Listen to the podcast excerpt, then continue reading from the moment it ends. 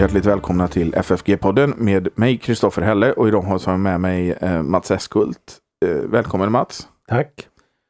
Eh, vi påminner om att om man vill ge ett bidrag till den här poddens och församlingsfakultetens arbete gör det gärna på Swish. Numret är 123 100 8457 och så märker man det med FFG Gåva eller FFG Podcast. Numret finns också i avsnittsbeskrivningen och på vår hemsida ffg.se. Och Mats, jag tänkte faktiskt vi skulle göra reklam för en annan sak också. Ja. Nu när du är med. Och det är eh, den 21 och 22 februari och sen den 23 eh, februari också då på bibelkonferensen så kommer Paul Rabe hit. Först så håller han en eh, intensivkurs om Jesaja och sen så föreläser han på konferensen. Så det är alla hjärtligt välkomna till. Det är alltså den eh, 21-22 februari nästa år och, eh, och 23 februari då i bibelkonferensen. 23-24. Med eh, Paul Rabe. Så det är eh, alla hjärtligt välkomna på. Till Rabes kurs är det anmälan, info.ffg.se, men på bibelkonferensen ingen anmälan. Just så.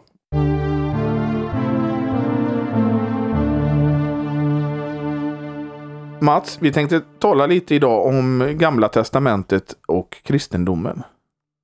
Ja, man kan ställa frågan är Gamla Testamentet kristet?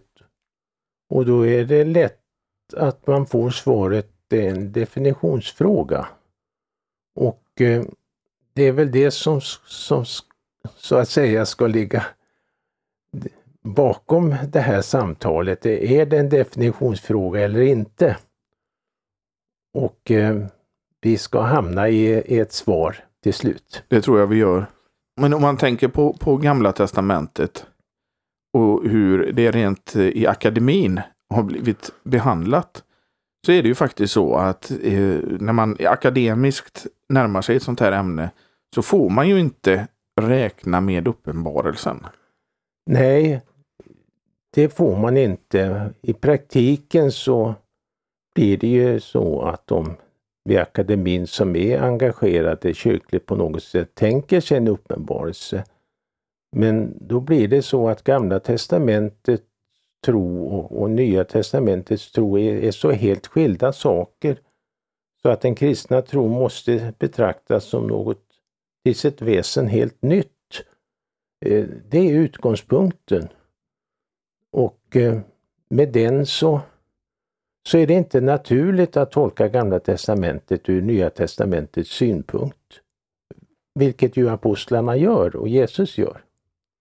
Men är inte det också en sån här mänsklig eh, vilja och mänskligt sätt att tänka att försöka dela upp allting i kategorier och små delar som möjligt?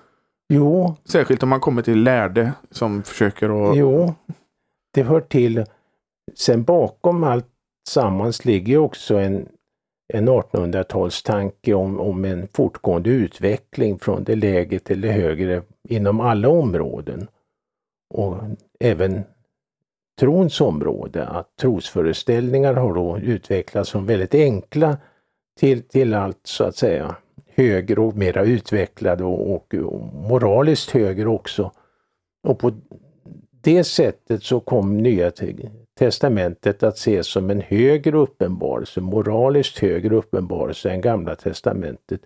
Och det är en, en tanke som är svår att bli av med, utan den finns på något sätt.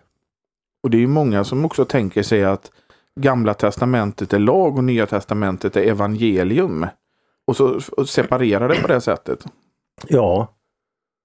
Och det är nog så att eh, att det är ett sätt att läsa Gamla testamentet utan att riktigt ge akt på löftena om Messias och vad det innebär och, och se dem inte bara i, i ett antal profettexter utan se det i Saltaren, se det överallt som Nya testamentet gör. För, för det är ju liksom det här, eh, många tror ju, har den här föreställningen att det är skilda, det är lag och det är evangelium. Men Luther såg det inte så. Om vi, om vi går tillbaka så, så såg Luther det inte så. Nej, och jag tror att Gertz skriver i, i sin bok om Kristi kyrka att, att de första kristna de antog ingen ny religion utan de insåg vad de egentligen trodde. Mm. Om vi tänker då att då kommer den här det bibelkritiken, kritiskt tänkande kommer på, på börjar komma i slutet på 1700-talet och börjar eskalera på 1800-talet. Och då är det ju särskilt Gamla Testamentet som blir angripet både för eh, sina eh, påståenden och sina löften och allting. Eh, historicitet, mm. allt blir angripet. Ja, det har ju med ja, en utveckling under 1800-talet att man ville anta ett historiskt synsätt, ett i grund inomvärldsligt synsätt och förklara eh, Gamla testamentet utifrån de förutsättningarna. Och, eh, och då i synnerhet med Wellhausen så, och hans sätt att vända på Gamla testamentet så att lagen kommer efter profeterna. Det är egentligen profeterna som har grundat Gamla testamentets tro och, och offer och allt sådant är bara något som kom in lite förträtligt i efterhand. Och på det sättet så, så berövar man Gamla testamentet all, all trovärdighet. Och det var ju kris, kris för de troende i Tyskland då. Och, och, och, och det var ju mycket hårdare att, eh, tonläge i Tyskland. I Sverige så, så, eh, så tonades saken ner utav, genom att fromma människor som Söderblom och Erik Stave företrädde den här synen men samtidigt inte så att säga framställde konsekvenserna utav den. Men det var ju många som, man tar de här som var eh, präster och akademiker. Ja. Så kunde de vara väldigt liberala i, i akademin men sen eh, förkunna rätt i sin förkunnelse. Ja. Man, man skilde det på ett sätt som ja. var vanligt då. Ja, och det, det har nog fortsatt. Att man så att säga sitter på två stolar och har eller två roller. Och det, det är ju olyckligt för de studenter och de människor som, som vill ha en sanning och in, inte förhålla sig till två olika sanningar. Men det blir ju, det här med dubbla stolar, det blir ju att deras studenter får aldrig med sig det de fick. Nej. Så, så grunden, den stabila grunden att stå på, den försvinner. Precis så. Precis så. Men eh, vi, vi var inne på det innan med att i, inom akademin Eh, så får man ju inte eh, räkna med någon uppenbarelse. Och istället då så har man angripit, särskilt i början, Gamla Testamentet för det historiska. Och det var ju mycket svårare att eh, kontrollera Gamla Testamentet. Särskilt då från Tyskland och se vilka seder som fanns eh, runt om i Mellanöstern på den tiden. Så då blir det ju ofta att man sa nej det är inte sant, det är inte sant, det är inte nej. sant.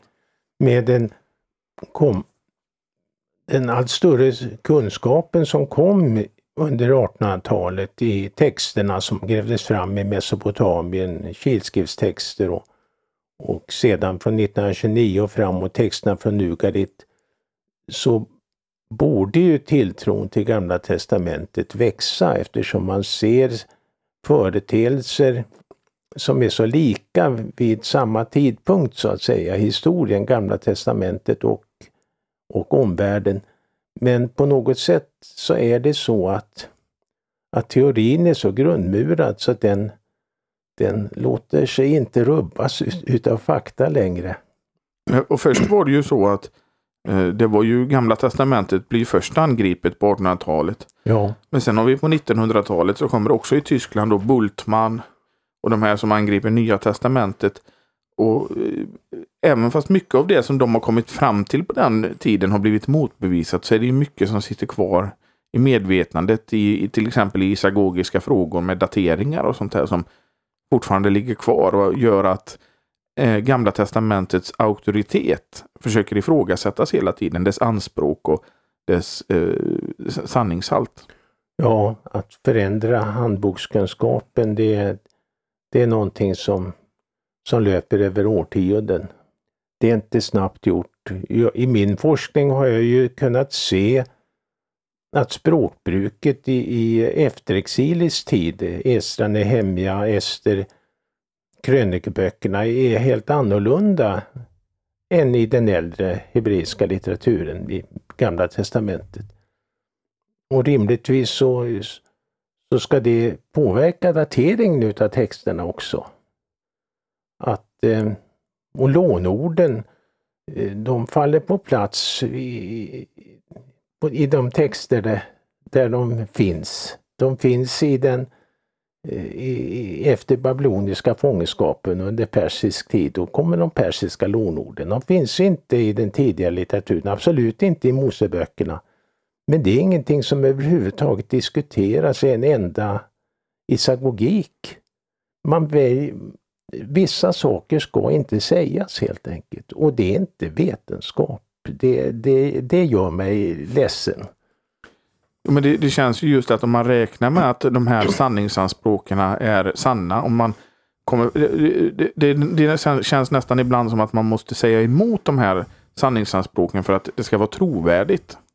Ja, det är sant att, att då tar man ju en, en hållning där som så att säga styr fram, framställningen. Man får ju hålla isär saker.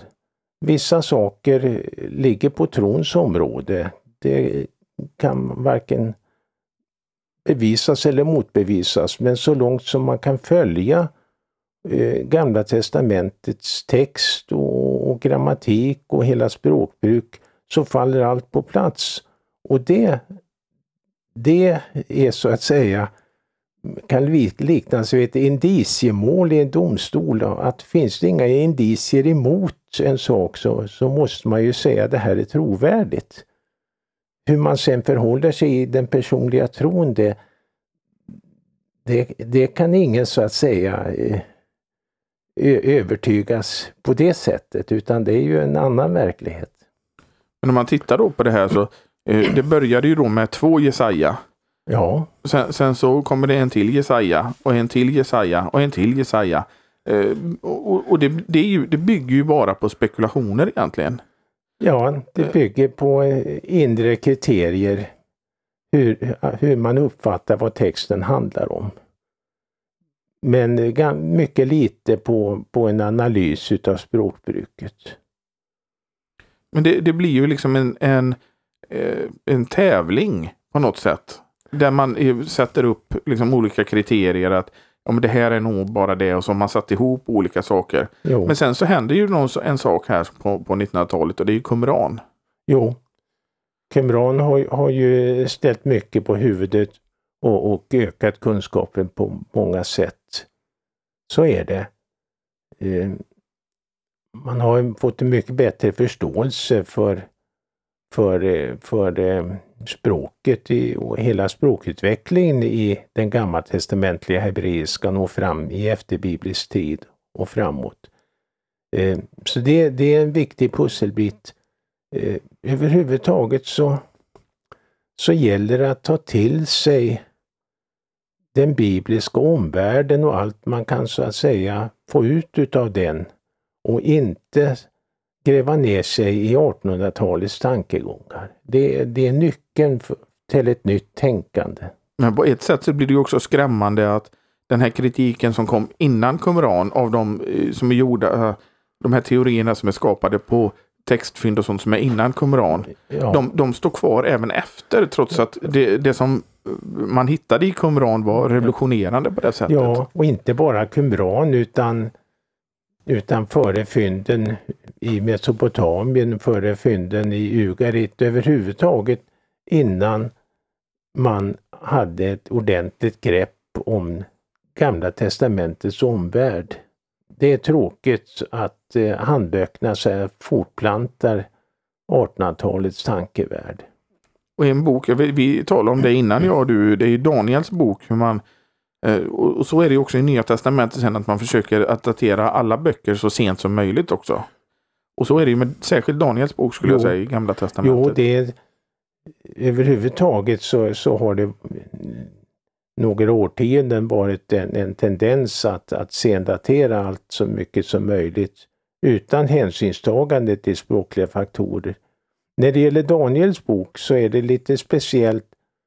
Där är ju innehållet sådant att, att författaren uppenbarligen beskriver förhållandet mellan och antagonismen och fiendskapen mellan det selevkidiska riket i Damaskus och, och det ptolemeiska Egypten. Det som var då i tiden efter, eh, efter Alexander den stores död. Och ja, antingen tror man att, att det finns en framtidsförutsägelse eller också tror man det inte.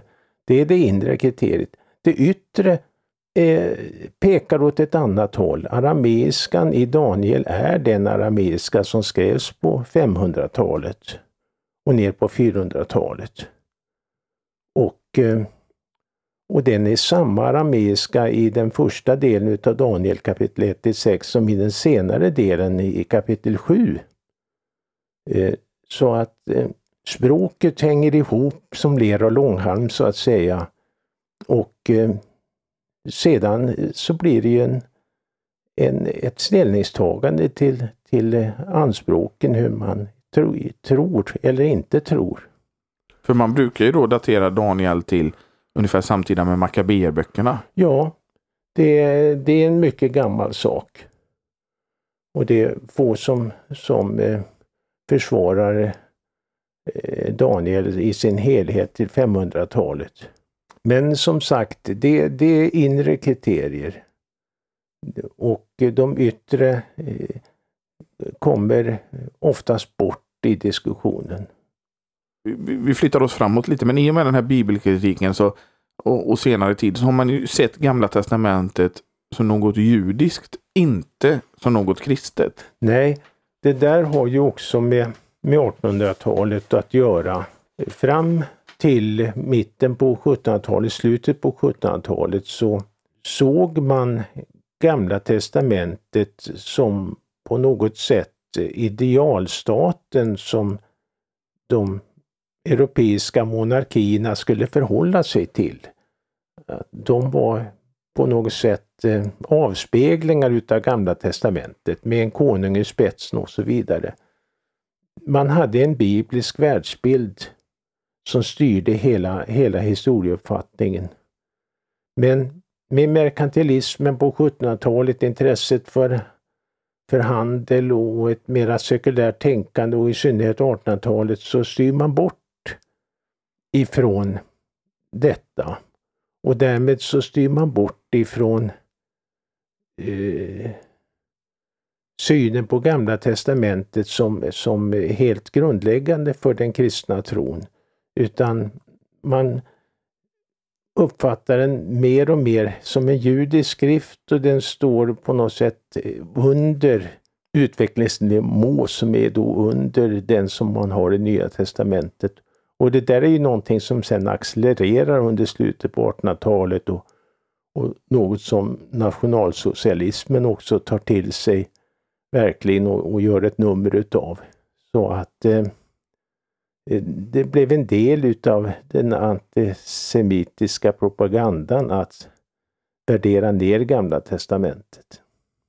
Det, men det fanns ju redan på, på 100-talet. Jag tänker på Markion till exempel som ville... Oh ja, oh ja. Han ville ju ta bort Gamla testamentet ja, helt och hållet. Men då var, det, eh, då var det ju så att säga teologiskt motiverat att, att han bara ville se Paulusbreven och, och och det budskapet som fanns där och, och, och ja, överhuvudtaget inte uppfatta att Nya Testamentet har en förhistoria. Det var ju hans program. Och då har man ju med det också missat det väsentliga i Nya Testamentets syn på, på Gamla Testamentet. Men det så att säga hade en, en, en annan orsak. Men just det här att man ser det som, som en judisk text och inte som en kristen text. Ja. Det gör ju också att det inte brukas runt om i, i kyrkan. Nej, det där är lite svårt att se hur allt hänger samman men under 1800-talet så, så eh, trots att bibelspridningen var, var, var omfattande i Sverige, man spred ju via bibelsällskapen, brittiska och svenska bibelsällskapet, så spreds biblar i, till i stort sett alla hem var tanken. Men eh, Gamla testamentet blev inte läst och, och till slut så är vi i den situationen att, att eh, en gåva till konfirmanter var Nya testamentet och Saltaren. Och eh, med det så försvinner Gamla testamentet ur, ur synfältet. Och eh, så att det är något som så att säga hänger ihop med hela synen på, på vad Kristus egentligen predikar. Är, är det en ny lära så att säga om en förlåtande kärleksfull Gud emot uh, som står då i motsats till det gamla testamentets dömande och, och, och krävande och, och hårde Gud. Det, det, det är också en, en sån där sak som, som har spelat roll. Ja, det blir ju en, en, en, de bygger upp en kontrast där som... Ja, man gör det. Man har gjort det och kanske gör fortfarande. Men, men just det här med, med att man får saltaren och Nya Testamentet. Man går ju miste om väldigt mycket av de här eh, som jag kommer ihåg från min barndom. Eh, de här berättelserna om Jakob och Esau, om Abraham och jo. Mose och det här. att Det var ju väldigt levande berättelser. Det var ju väldigt spännande som man kunde ta till sig och som liksom blev levande för en. Jo, de, det följde ju med i biblisk historia i, i folkskolan E, ända fram till 60-talet så, så fanns ju det med. Men då, då är det in, in, något som man så att säga läser på i, i kristendomsboken och, och inte läser i texterna eh, direkt. Men visst, visst, hel, hela den delen utav kunskapen i Gamla Testamentet har, har ju successivt förlorats under 50 år och nu, nu har ju inte ens prästkandidater någon, någon riktig uppfattning om, om texterna och vad som står i dem. Därför att man är aldrig fostrad in i det. Men om vi, vi går tillbaka till Luther nu. Ja. Så, så på hans tid så var det inte den här uppdelningen. Men Luther gick ändå till judiska lärde. Ja, men det har att göra med att han var ju första generationen utav kristna teologer som lärde sig hebreiska. Han var född 1880, 1483 eh, och, och lärde sig hebreiska 1507. För då införskaffade han Roislins lärobok i hebreiska eh, med eh, en ordbok. Och utifrån den så eh, lärde han sig att behärska eh, hebreiskan så väl att han kunde genomföra sin översättning med hjälp av andra naturligtvis i Wittenberg. Eh, men Reuchlins lärobok bygger allt väsentligt på rabbinen David Kimchis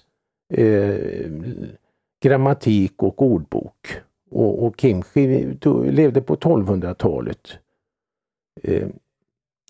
Så man hade den rabbinska lärdomen så att säga och judarna att tacka för att man överhuvudtaget kunde lära sig hebreiska. Och, eh, men det gjorde att samtidigt som tacksamhetsskulden är väldigt stor så blir det en konflikt. De tror en sak om Gamla testamentet, vi kristna i kyrkan tror en annan sak om Gamla testamentet. Och, och, och där blir det ju då en eh, konflikt om vad man ska tänka om, om, om Gamla Testamentet som urkund. En urkund, två trosföreställningar. Men om man tänker så här. Luther, eh, som då hade kommit från en romersk-katolsk bakgrund. Han lärde ju sig att tolka det här allegoriskt. Ja. Men det gjorde ju inte Luther och det gjorde inte judarna. Nej. Luther när han blev bibelforskare och hans, större delen av hans tid som, som professor i bibelvetenskap ägnade han ju också åt Gamla testamentet. Men det han hade ifrån hela den tusen år utav kyrklig utläggning, det är den allegoriska utläggningen. Att man räknar med en, en så att säga en grundbetydelse och, men sedan bygger man på det med att det har en bildlig tolkning. Och, och den bildliga tolkningen kan ju då dra iväg så att till slut så kan bara vad som helst betyda vad som helst. Och, och, och, så kunde ju Luther inte ha det. Men så hade inte judarna det heller? Nej, just det. Därför att under medeltiden i den judiska utläggningen så var man väldigt noga med att, att eh, översätta och tolka utifrån textsammanhanget. Man tänkte sig att vissa texter är messianska men inte i det, den betydelsen att de var uppfyllda med Jesus Kristus utan den kommande Messias. Och Luther tog ställning till detta och kom fram till att han kunde inte ha den judiska tidshistoriska tolkningen för då handlar ju inte texterna om, om det nya testamentet säger. Och han kunde heller inte ha den allegoriska tolkningen för då missar man ju historien och historien är väsentlig. Då insåg han att det är ju Kristus som talar i texterna. Så att den naturliga tolkningen det är ju att se Kristus i texten. Och, och, det blir för honom den så att säga mest närliggande tolkningen eh, på så sätt. Men för, för oss som läser Gamla Testamentet med Nya Testamentets ögon så är det ju tydligt, tycker jag i alla fall, att Kristus är med redan i Bibelns första kapitel. Jo, så är det. Men det är också viktigt när man gör så att man eh, inte så att säga gör Gamla Testamentet till en, till en plockelåda där man kan ta upp lite det ena och det andra och säga det här eh, kan tolkas kristet. För, för, för det är ju att inte respektera historien. Utan vi har vissa ström, huvudströmmar så att säga. Och, och det är kungen. Kristus är också konung av Davids hus. Eh, han ska sitta på sin fader Davids tron, säger ängeln till Maria vid bebådelsen. Han är överste prästen, där Hebreerbrevet. Han är profeten som förkunnar för folket. De där tre ämbetena är ju grundläggande i Gamla Testamentet och de är ju förkroppsligade i Kristus. Där har man så att säga en, en huvudström som man ska så att säga eh, röra sig inom den strömmen. Då får man en sund och bra tolkning utav Gamla Testamentet. Och det är ju vad vi dogmatiskt brukar kalla för Kristi tre ämbeten. Precis. Som är en, stor del av både vad ska man säga, Nya Testamentets dogmatik också. Precis. Och, och, allt detta är ju så att säga redan nedlagt och, och förebådat i Gamla Testamentet. Men vi, vi har det är någonting som jag och Daniel har gjort en serie om Johannesevangeliet och vi har talat om det med Kristus som Guds ord också. Ja. Och, och just det att han också är Guds ord, det är han som, vem är det som Jakob brottas med? Ja. Vem är det Mose möter? Ja. Det, det är viktigt.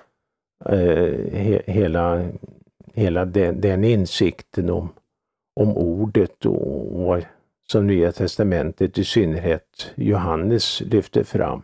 Kristus som ordet. Det, det, det är så många aspekter man kan lyfta in här. Kristus är visheten också. Kristus eh, så att säga är bland sitt folk redan i gammaltestamentlig tid såsom ängeln i, i, i första Mosebok, andra Mosebok 23.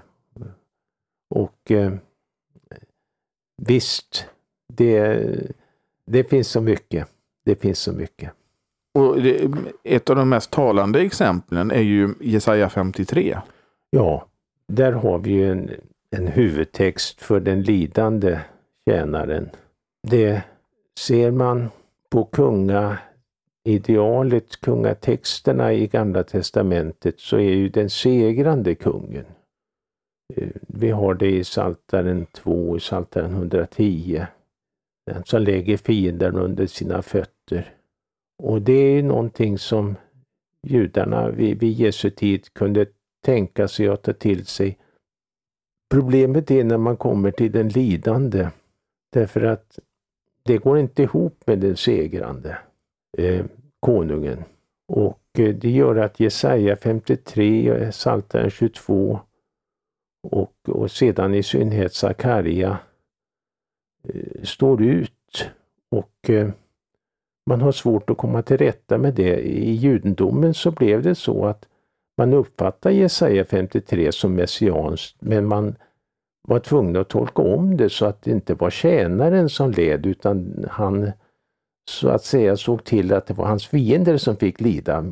Hela texten är, omgjord i, i Targumen, den judiska översättningen, i, i, för att så att säga bemöta den, den kristna tron och, på, en lidande, och på en lidande Messias, en lidande tjänare. Men det kan man ju också säga att uh, den senare judiska forskningen, medeltid till, till exempel, den blir mer och mer uh, konfrontativ gentemot jo. kristendomen. Alltså att man definierar sig själv vad man inte är och man är inte kristna då.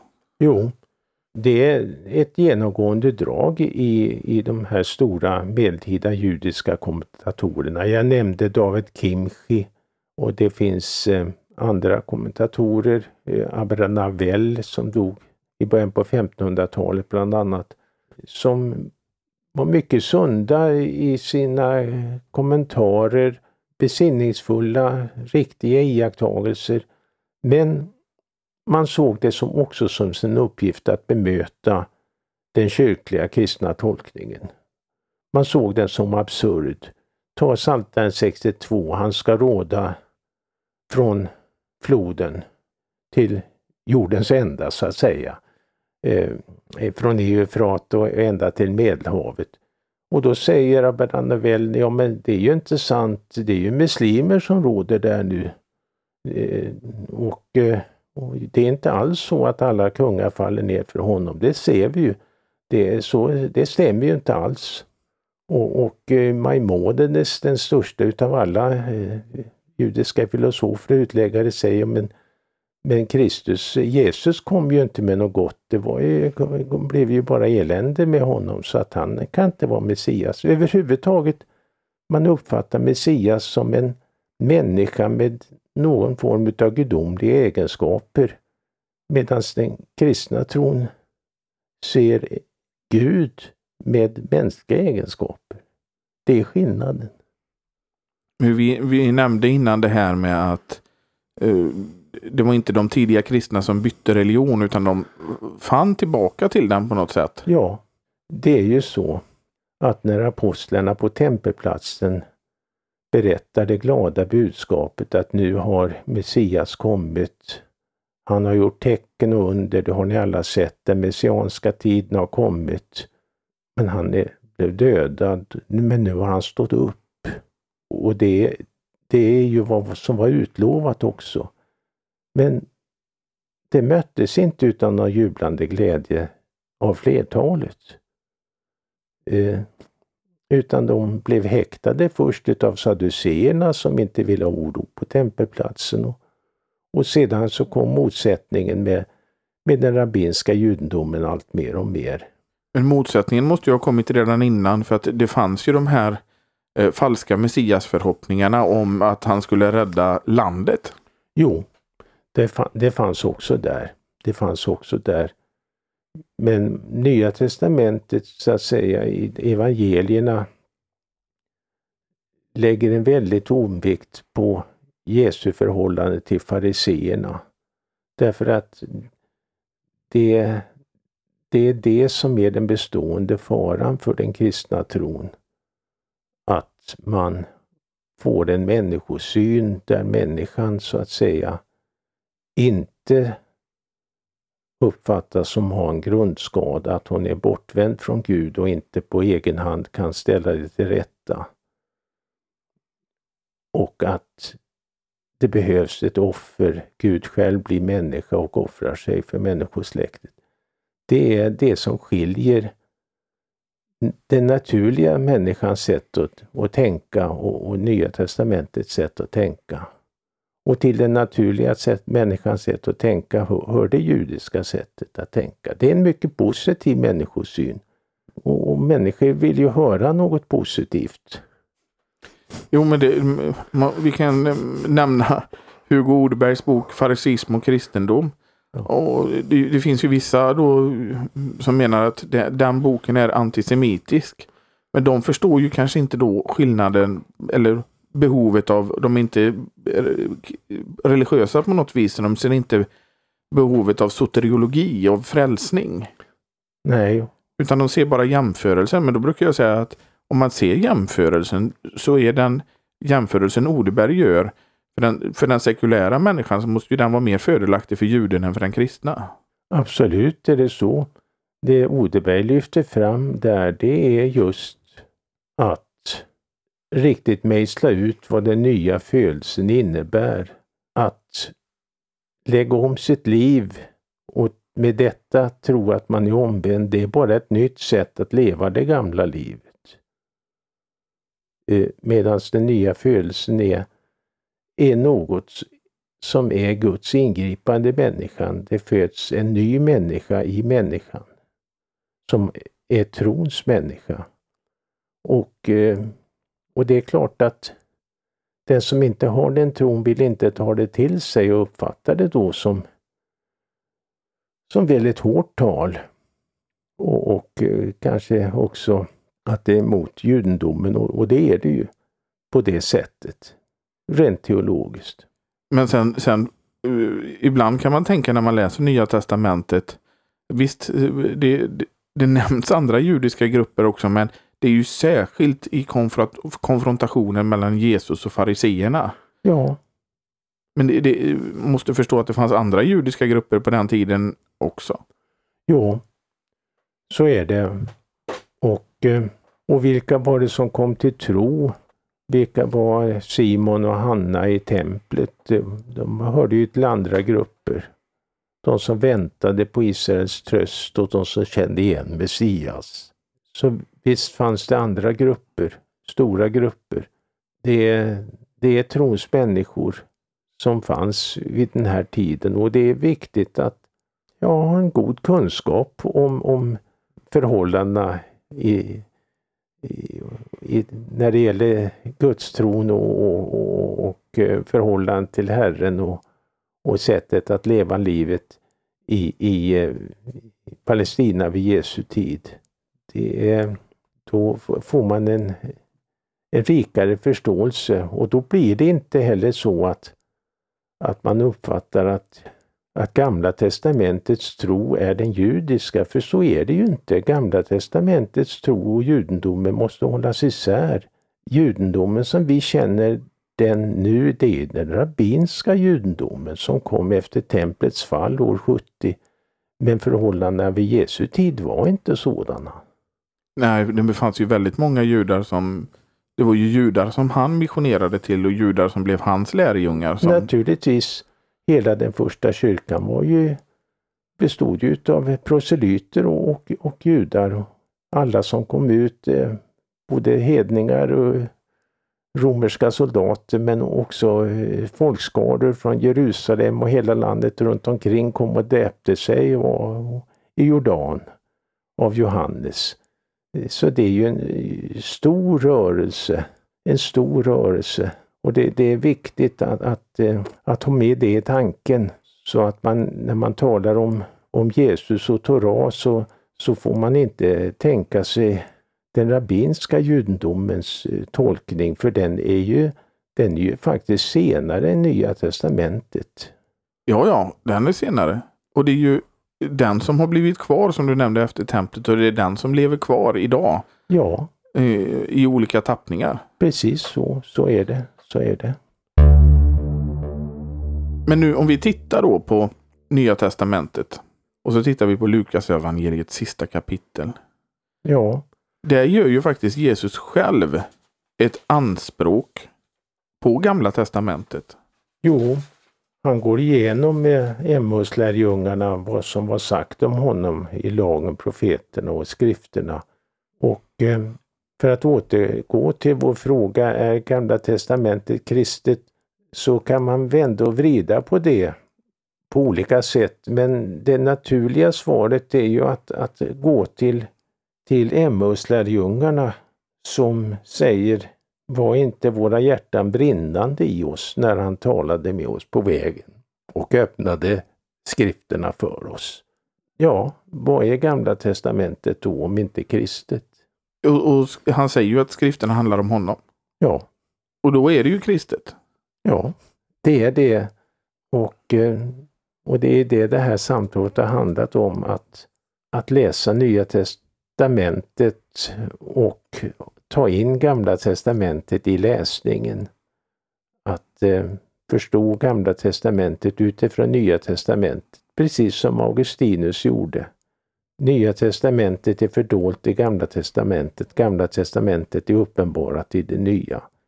Eh, det är, det är den gamla kyrkliga traditionen att, att läsa Gamla testamentet och, eh, och strängt taget utav alla inriktningar som man i vår tid har, har försökt finna på att, att läsa eh, texterna i Gamla testamentet. Det må vara eh, Ja, det finns en uppsjö utav inriktningar.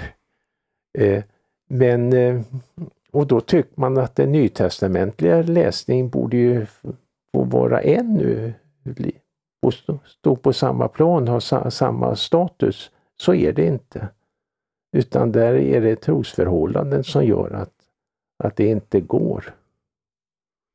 Men vad kan vi ta för lärdom av det här? Är inte det att precis som man inte kan isolera en enskild vers och ta den ur sitt sammanhang eller en enskild eh, bok eller ett enskilt kapitel så kan man heller inte isolera Nya och Gamla Testamentet.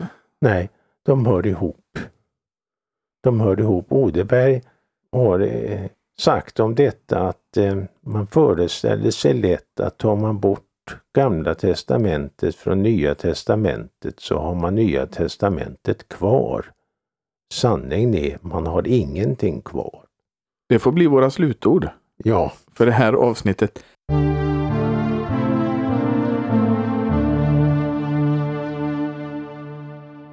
Tack för att du var med Mats och talade om Gamla Testamentet och kristendomen. Och jag tror att vi fick svar på frågan om Gamla Testamentet är kristet. Ja. Och vi påminner våra lyssnare om att man kan ge ett bidrag till den här poddens och församlingsfakultetens arbete. Det gör man på Swish 123 100 8457 finns också i avsnittsbeskrivningen och på vår hemsida ffg.se. Viktigt är att man märker det med FFG gåva eller FFG podcast. Skriva FFG innan så det kommer fram till rätt eh, mottagare. Och i slutet på februari så har vi också kurs med Paul Rabe.